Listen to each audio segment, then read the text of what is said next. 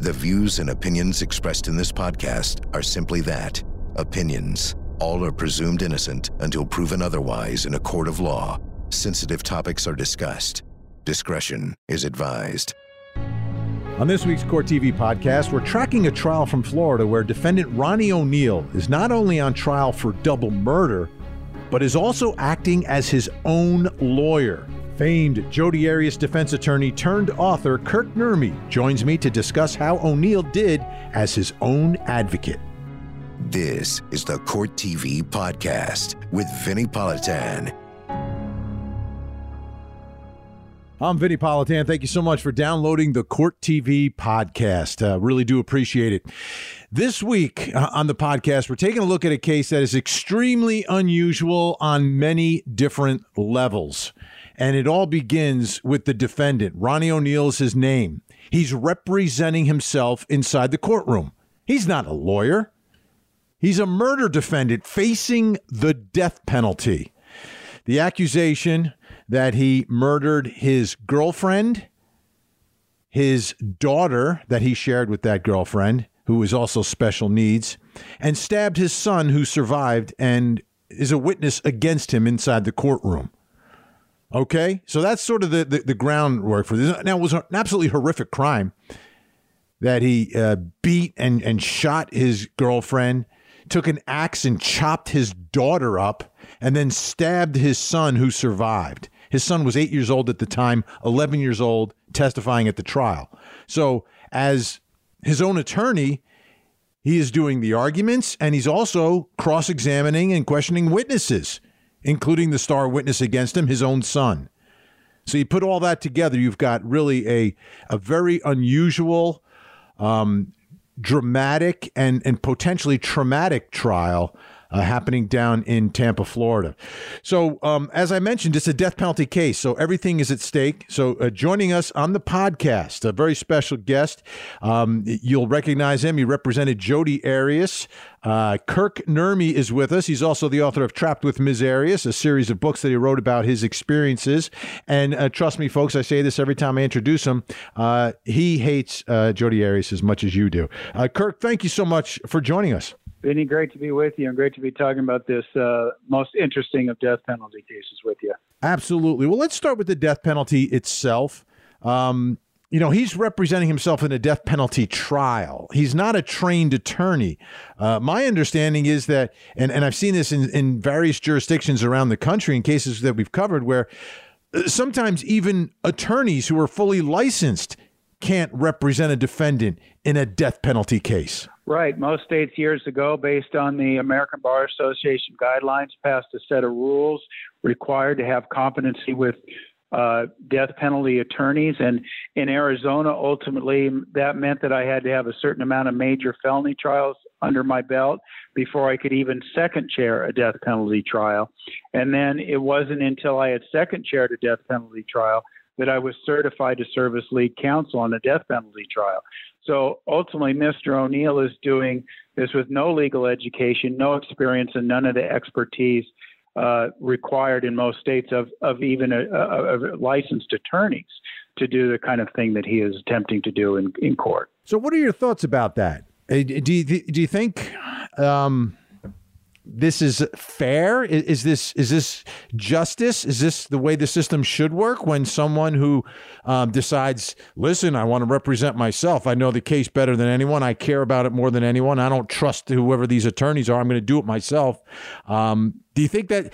Are you okay with it? I guess really is my question. Well, ultimately, yes, because the Sixth Amendment grants each person, each one of us, the right to counsel and or to be our own counsel against the, you know, to face the charges that are put against us. And ultimately, the penalty should not affect that principle.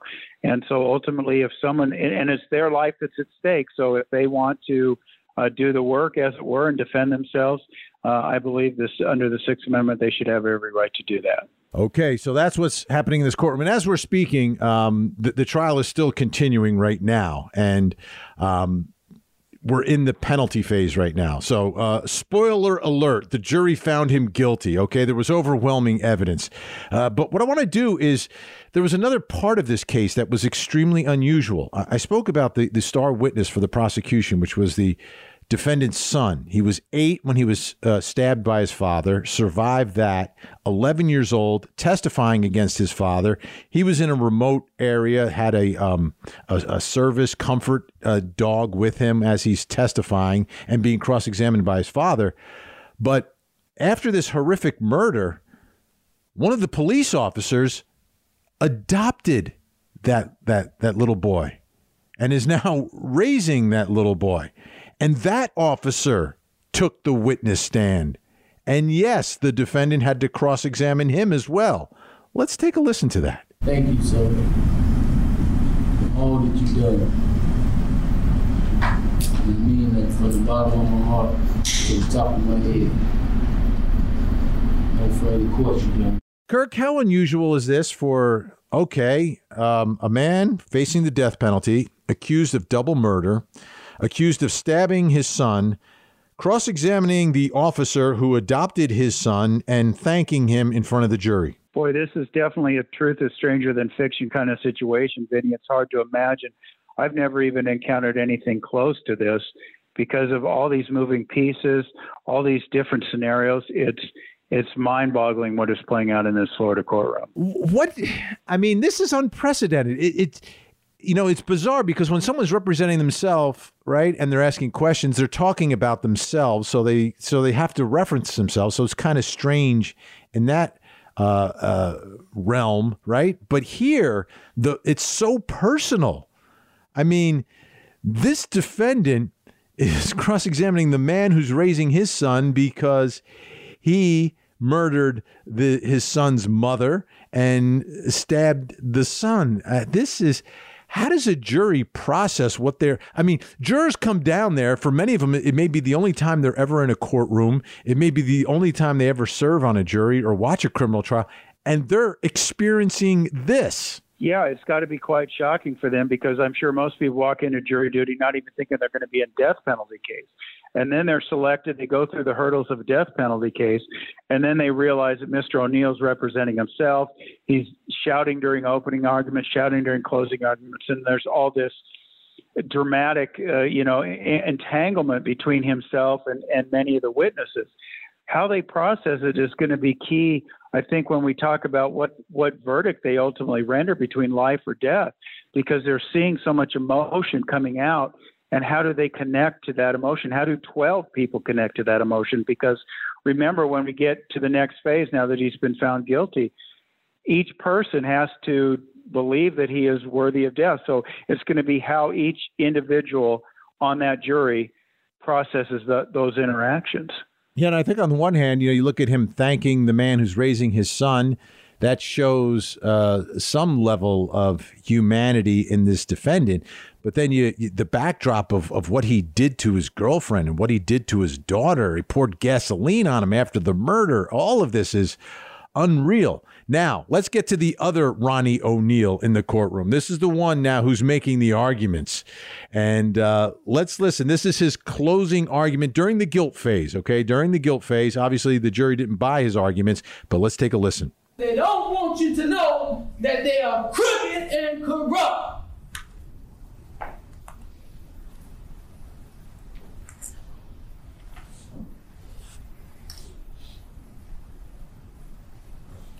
and they know that they could not meet their such high burden of proof beyond a reasonable doubt. So they tamper with the face of Kenyatta Barron and put all these extra lacerations on her face.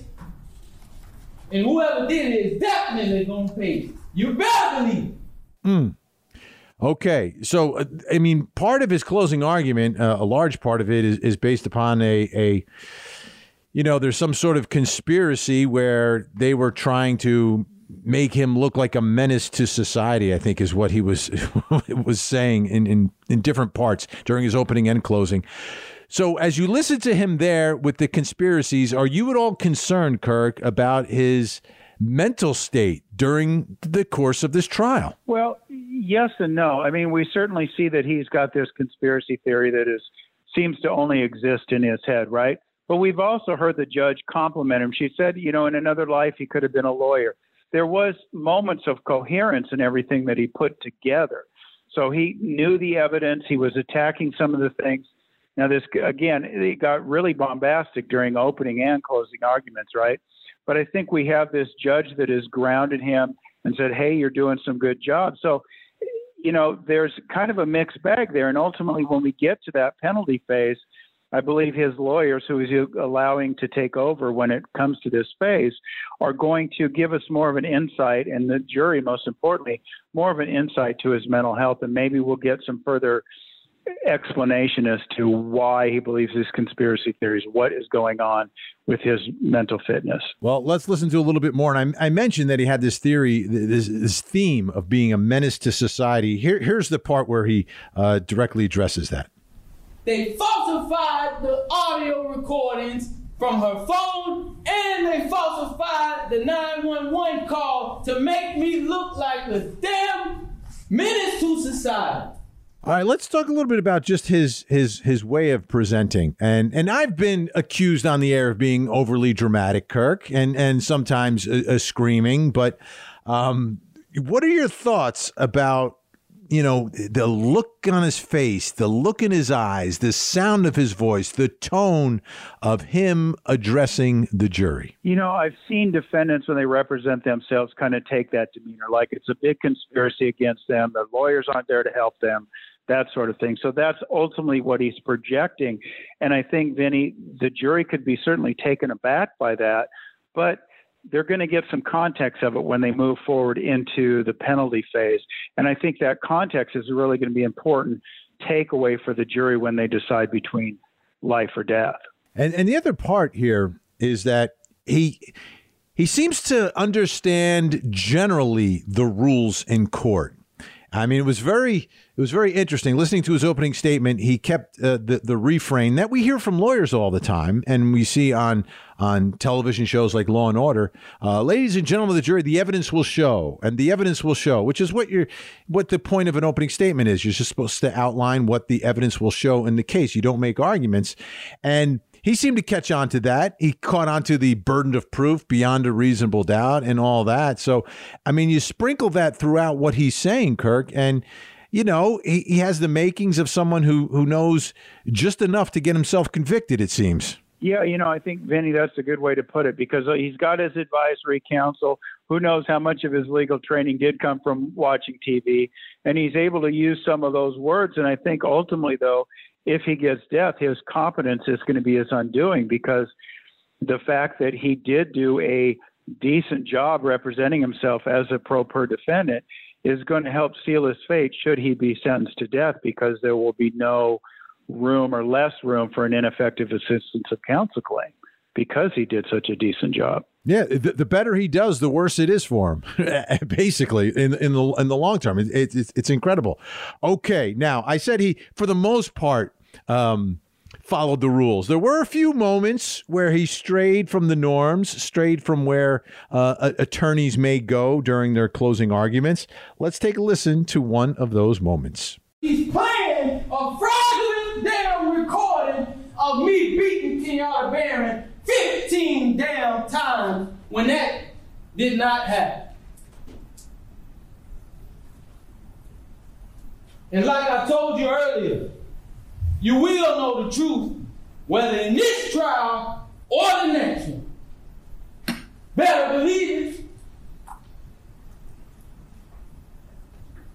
If you think I'm here to play around with y'all, damn not. All right, Mr. O'Neill, please stop using um, swearing language. It's not appropriate in a closing argument. and I know there's a lot of attorneys, Kirk, who might want to use the swearing language during closing argument. Um, but you can't just swear for the purpose of swear. I mean, you can quote someone, right? Like if some of the evidence or testimony includes a swear, you can kind of work it in.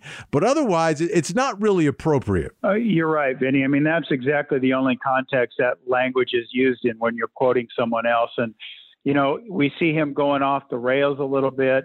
It does lead to questions about his mental health. And then on the flip side of it is, does it ex- does it show the jury what kind of temper this man has and how that temper could have translated into his crimes? Yeah, that's that's the part that really struck me. The the look in his eyes on on how on, on a flip of a switch it, it, it can happen. There was another moment, Kirk, during the prosecutor's closing argument, and you know we as I'm a former prosecutor, as prosecutors, one of our favorite things to do, Kirk, and I'm sure you saw it many times in the courtroom, is when the prosecutor points at the defendant inside the courtroom.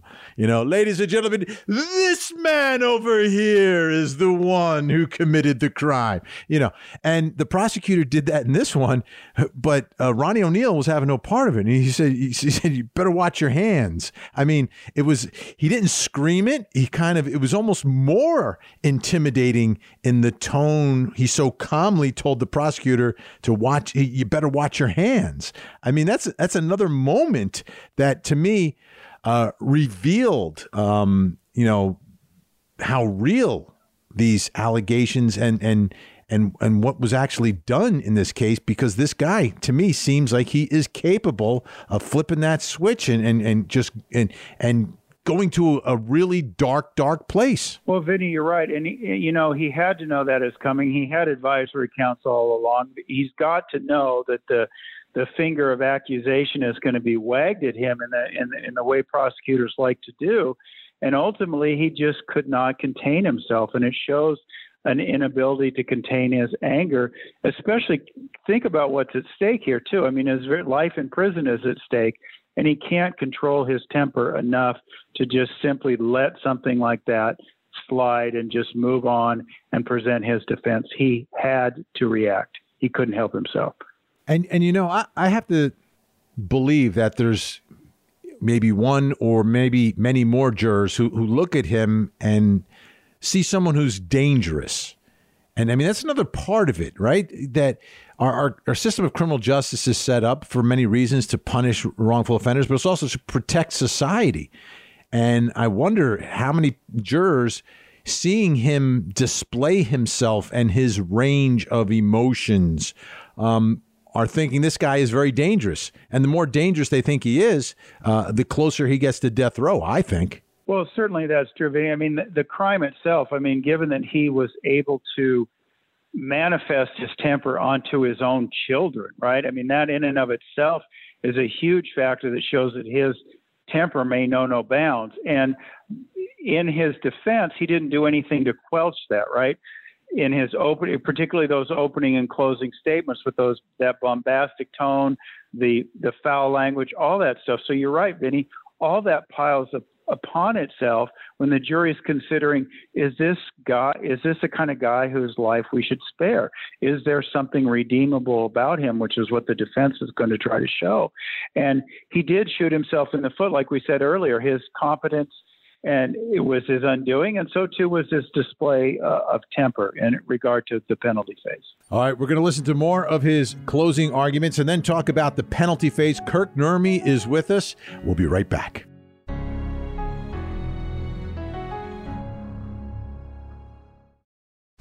Journalist Ashley Banfield takes you behind the scenes of the most compelling cases in history. This is the new chapter in true crime. Judgment with Ashley Banfield. All new episodes Sunday nights at 8 on Court TV.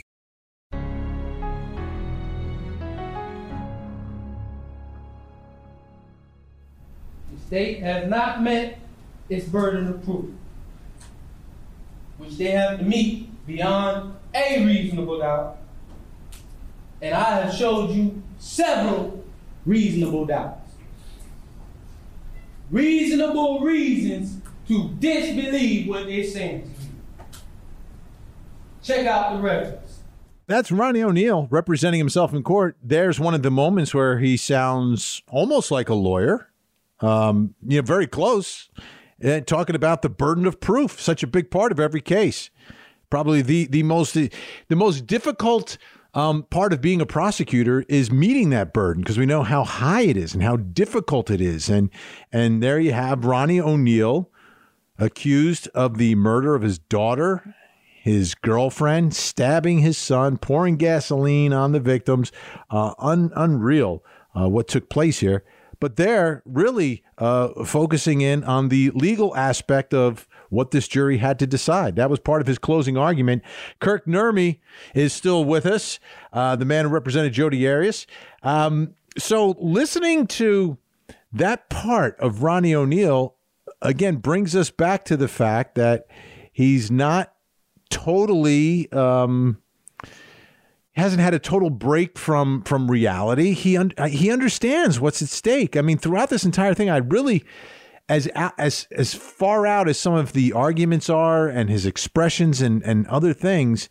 At the end of the day, I'm trying to figure out um, what he doesn't understand about what's going on, and and and to me, it seemed like throughout this trial that he understood what was going on. It's just his legal theory or uh, or his theory of defense really wasn't necessarily a defense because he focused on things that really weren't um, the most important, which is raising doubts about the actual murders as opposed to focusing on whether or not he made a 911 call uh, to police before his girlfriend called 911. So things like that to, that that to me Kirk made it seem like he wasn't totally focused in on the best defense that he could have presented. Uh, but other than that, he kind of understood what was going on. Well, yeah, he did. You can tell that he was tied in those moments of clarity to things like reasonable doubt, burden of proof, those sort of things. But but you're also right when you say, listen, those moments of clarity were interceded by theories or facts or events that only happened, only seem to exist in his mind. Right? There was never any proof of anything he put forward. He had this idea that it was this big grand conspiracy against him. Yet there was no really no real evidence to that effect. Right? So he had his legal theories. He had those bases. He just didn't have the facts to support them. And uh, like we said earlier, that's still going to be his undoing because not having the facts to support them isn't doesn't make someone an ineffective assistance of counsel. It's it's very typical of a defense attorney to not have too many cards to play. And unfortunately for Mr. O'Neill, the cards that that he had to play only existed in his head. Now, how about the other part of, of uh, defending someone who's been accused, which is the investigation, right? I mean, that's a, that's a big part of preparing for trial, and and part of what you present at trial is based upon the investigation you've done. And he seemed to do his own little investigation by getting his hands on phone records, etc. Um, but it would seem there's a lot more that would that could be done in a death penalty case when it's time to investigate the witnesses, the facts, and everything else that's going on, and then to take that investigation and have it be part of the defense. To me, that's the part that was that was very much lacking in his presentation versus what I would see uh, in a case presented by Kirk Nurmi or any other criminal defense attorney. Yeah, you're right, Vinnie. I mean, uh, death penalty attorneys, going back to what we talked about earlier about the certification, we're also required to investigate the case with fresh eyes, right? We have our investigators. We don't just accept the government's word for it. We go out, we interview as many witnesses as possible. We have other experts take a look at the crime scene, things like that, depending on what the case calls for. And here, I think with Mr. O'Neill, he was so obsessed with this conspiracy, and he would be ultimately directing the investigation as the it's a funny way to say it, but as his own lead counsel, right? He would be directing the investigators on what to look for, and his fixation on this conspiracy is ultimately probably what he directed his investigators to look for, and to some degree, ham, in that degree anyway, hamstrung the investigation that could bring some of those facts forward. Now, there's another part of the case that that is interesting because I think he understands how you can in, impeach a witness's uh, testimony by bringing up a prior inconsistent statement, and that's you know that's uh, something that defense attorneys um, rely upon very heavily, and we see in a lot of cases. And it's not like the most straightforward thing, but he seemed to um, understand that to a certain extent in, in trying to impeach the testimony of his 11 year old son. Um, let's take a listen to how he handled that during his closing argument, that issue where trying to impeach the credibility of his son who testified against him. Mr. Gale just told you that my son told you that I took gasoline and poured it over my uh, daughter's body. I showed you in the interview with Miss Jennifer Miller, she asked him, Did you see your dad pour gasoline anywhere in the house? And he said, No, I did not. But they are ready to use my son against me. But they weren't ready to use Khalil Brown for some reason. When he's seven years older than my son and saw exactly what happened. This is interesting because he, he seems to be making the argument that investigators and prosecutors were manipulating his son, who was so young, into uh, testifying and saying what the prosecution needed, which uh, is interesting. It's, it's it's a relatively sophisticated approach and argument to make here, Kirk, and and probably one of his better moments, I guess, in, in, in terms of trying to make some sort of argument that perhaps someone could buy into? Right. I mean, he he went after what he believed were to be inconsistent statements and motivations for his son, who, as we talked about earlier, was adopted by the lead detective, saying that he was influenced in his testimony with the lead detective. That is the kind of thing that a lawyer would take a look at, and he did do that. Um, so there was, again, that was one of those moments of lucidity. Although with you know, what we heard in that closing argument, the temper that it was asserted with kind of negates the point he's making and maybe kind of makes him turn out to look more angry and a guy capable of doing something like that than a lawyer who's impeaching that testimony, which is which is why it's a good idea to um, not represent yourself. Yeah, well, uh, among many other reasons. But you know, it's interesting though. You, you, but if you put the words in a transcript and in, in an appeal, it's it's you know that appellate court's not going to hear any of that. They're just going to see words on on paper and and they'll look at it and say, "Oh, looks like he knows what he what he was doing there." I mean, I don't I don't see why he needs a new trial. So as a prosecutor, uh, I'm I'm glad that he made some of these arguments that he did. So I think it, I think it'll help at the next level. Now, let me ask you the ultimate question here, right? Um, if he had a lawyer during the guilt phase, would the the the results been any different? I mean, he was convicted. They they deliberated for five hours. Okay, close to five hours of deliberation. They just didn't walk into that jury room and and come back two minutes later and say, "Yeah, this guy is off the wall. He's obviously guilty." No, they deliberated for five hours on these charges. Would the would it have been any different if he was represented by an attorney during the guilt phase? You know, people might be shocked by this, but ultimately, I don't think so. I mean, a, de- a defense attorney can only play the cards that they have, and when you have this kind of evidence and this kind of testimony, um, it's pretty hard for a defense attorney to prove reasonable doubt under these circumstances. So, you know, would it have maybe taken a little longer? I don't know. The deliberations might have lasted till today, but you know, ultimately, uh, I think the result would have been the same. That's and and and to me, I, you know, again, looking looking ahead, if if an appellate court takes a look at this issue, and I'm sure they will, about him representing himself, was there was you know, and and the bottom line is the evidence is overwhelming, and that's the the main problem that he had uh, during the guilt phase. Now. It's a death penalty case, and in many death penalty cases, it's ultimately about that issue uh, because the, the guilt is is many times obvious. And I've covered many trials like that on Court TV where the real issue is okay, what will the jury do? Will they sentence him to death or will they sentence him to, to life? What recommendation will they make? Um, and before they got to that moment of beginning the penalty phase, which we're in the middle of now, we don't know the results of that, but you can check the show notes, folks, to find out. Um, the judge talked to O'Neill about whether or not he should represent himself when it's his actual life that is on the line. Take a listen. So, Mr. O'Neill, now that you have been found guilty of first degree murder, we now go into penalty phase. And as you are aware, it gets no more serious for any defendant in any criminal courtroom in this country than what you are facing now. Um, I respect the fact that you chose to represent yourself, and I have to tell you, um, I think in another lifetime you would have been an excellent lawyer. I really think that.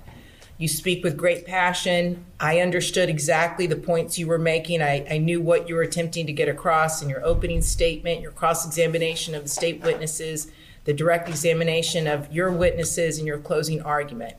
Um, ultimately, your arguments were not persuasive to the jury, but nonetheless, I was able to follow exactly what you were trying to accomplish.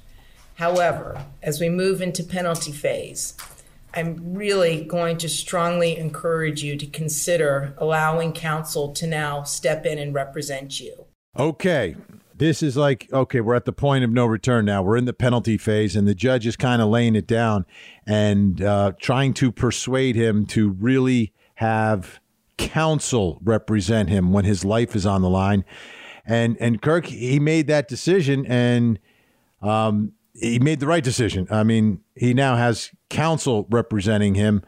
How important is that? Number one, uh, for the case, for our system of justice, and and and for the defendant himself as well. That's huge because Vinnie, we talked about his competency during the trial or his moments of lucidity during the trial. But there's a whole, when we talk about the death penalty, we talk about also effective assistance of counsel at the penalty phase, at the sentencing phase, right? And that's a lot more complicated than using words like reasonable doubt, burden of proof, and everything else. A, a death penalty lawyer in a case like this is going to be working closely with whatever mental health professionals have been employed to uh, analyze the defendant, that sort of thing. And if the state has a psychologists. I'll be working with that expert to look at what the state's presenting. And that requires a certain amount of at least a working knowledge of the test, a working knowledge of the disorders. I mean, I remember when I was practicing, I had a diagnostic diagnostic manual that the psychologists used, so I could help under help myself understand everything that was going on, every disorder, how the tests were administered, those sort of things. And that is very, very complex type of work, as are the aggravating factors and what makes and doesn't make for an aggravating factor. So that gets so much more complicated. And that is something, and the judge was well taken to advise him of this because his competency in, in, in that regard would certainly come back to be an issue should he be sentenced to death. And giving a, a fresh voice to the defense uh, when it's time for, for this part of the trial. Um, could be helpful as well, I think, you know, because they heard from him. Obviously, they didn't believe him. They didn't buy uh, what he was selling. They believe he's a murderer, a brutal murderer. And for him to be the one delivering the message on life or death just, just seemed like there's no way that's going to work unless the jury somehow, uh, you know, read very deeply into him and somehow felt some level of sympathy for him. But I can't imagine that they would. Uh, but at this point now, you've got a, a, a, defense team that is going to be able to to do that and give it a, a new voice to the defense and maybe concede certain things, but then uh, re- really battle on other issues when it's time to make that ultimate decision. You know, that's right, Vinnie. I think what we talked about earlier, context, right? They're going to be able to provide context for some of the things they saw in Mr. O'Neill with his psychological background. They're going to be able to present family members that can give a picture of the defendant outside the crime. I mean, one of the battles that goes on in these type of cases is the state, the prosecutor wants you to focus, wants the jury to focus simply on the crime and the criminal, what should be done. And in this case, the defense is looking at the overall person, which is what the Supreme Court requires that they take a look at in order to make that assessment. So that's what they're going to be able to do. But keep in mind, Vinnie, you know, he, Mr. O'Neill will still have a chance to give an allocution to the jury. So you, what he says in that allocution could also blow up everything the defense attorneys are going to present moving forward. So it's going to be interesting how that plays out. Absolutely. Kirk Nurmi, uh, thank you so much for joining us on the podcast this week. Great to have your, your insight and your expertise. Please come back soon. Vinnie, always a pleasure to talk with you. All right, folks. When we come back, I'll give you my final word on this case. And at the end of the day, uh, I will tell you, I believe that uh, justice was served, and this is before we even know what the what the penalty phase says. Okay, that's a to me the death penalty is a very personal decision for jurors. I never criticize them one way or the other. Um, I, I have certain beliefs one way or the other on certain defendants whether they deserve the ultimate penalty. Uh, but for me, uh, I'll explain to you why I believe justice was served in this case. That's next.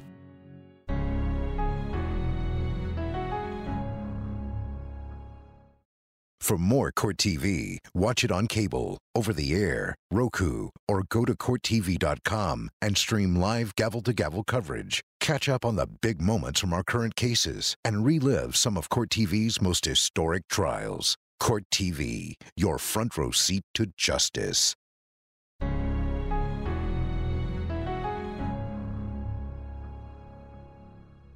Justice was served in this case, and I don't even know the outcome of the penalty phase. Okay? And we're talking about Ronnie O'Neill. It's a horrific, horrific case. One of, one of the most horrific that you could imagine. What happened to this little girl, special needs, uh, the girl's mom, and this little boy who survived it and is now being raised uh, by one of the investigators, one of the officers in the case. It's, it's unreal.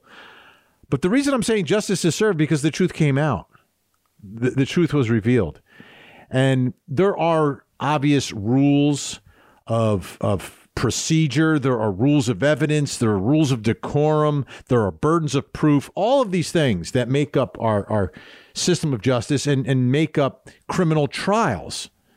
But the goal of every criminal trial is to seek the truth. And, and when the truth comes out, then I believe that the trial was a success. And when the truth doesn't come out, then the trial wasn't necessarily a success. And here it did because you got to hear a lot from this defendant. A lot from this defendant. You got to see who he was. He revealed himself. The the look in his eyes, the the tone of his voice, um, where he went, his thought process, all of that was revealed in front of the jury and and he didn't even testify. He chose not to take the stand in his own defense, which is amazingly ironic in, in, in all of this.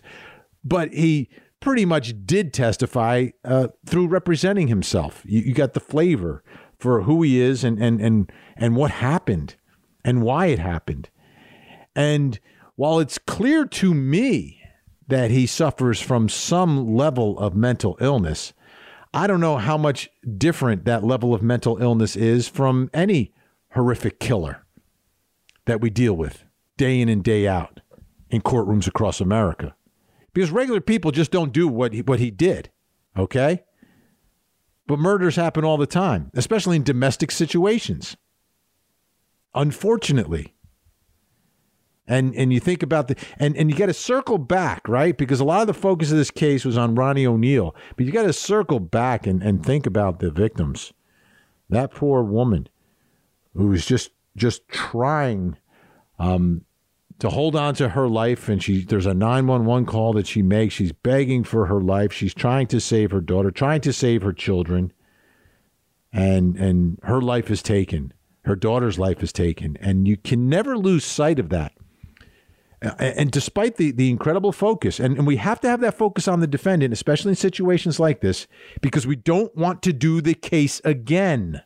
Okay, like I said, there are rules of procedure, there are rules of decorum, rules of evidence. All of this has to be done correctly and precisely under our system of justice because the results will be scrutinized by appellate courts who will be removed from the situation. They don't know any of the people involved.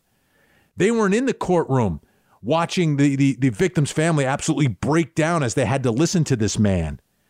Okay? They're removed from that. So their decisions are based just on on on uh, papers that are filed and transcripts that are produced. All of the other parts of this are taken out. So we want to make sure it's done properly and that the and that the truth comes out. And, and I think that happened here. I really do on many levels. And I thought the judge did such an amazing job of creating a record for those appellate judges who will look at this, of course, someday. and explaining how well the defendant did and how he understood what was going on. And, and she kept uh, putting that on the record and, and reminding him of what he had to do and how to do it. And you, you couple that with the with the testimony and evidence. Um, I think we're in a good place. I don't think that little boy is going to have to come back into a courtroom and ever testify again. I think I think he can. It's going to be difficult to move on. I mean, it's always going to be a part, but hopefully he's getting the he's getting the love from his new family. He's getting the help that he needs, and and hopefully he can have some semblance of a, of a normal life and not have to go back into a courtroom and and relive this again, whether it's in in one year or in five years. That's the last thing you want. That's why we, we've got to do these things correctly, and that's why there's always so much focus in a case like this on the defendant. But we do that for a reason. We don't do that because we're not thinking about the victim. We don't do that because we don't understand the trial is about the victim. Um, we're doing that because we don't want the surviving victims to have to go through all of this again.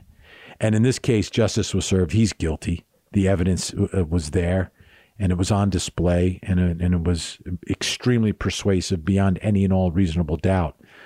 Again, um, folks, check the show notes because uh, you want to know the follow up. You'll you'll have links to highlights from the from the trial, so you can see what we have played for you today, and also get the final results on whether or not this jury uh, recommended death for Ronnie O'Neal.